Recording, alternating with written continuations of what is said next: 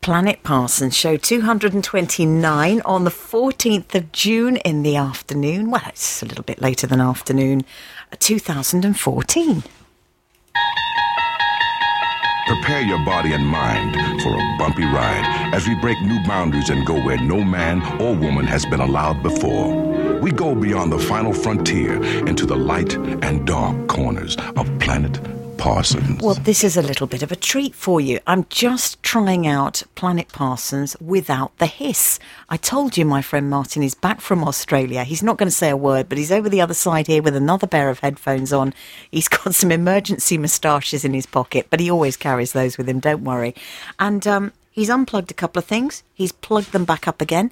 And I think we're working without hiss. And if you hear any bouncing in the background, there is in fact we we never do a podcast without a background trampoline person, but you probably never heard them before. This is exquisite sound.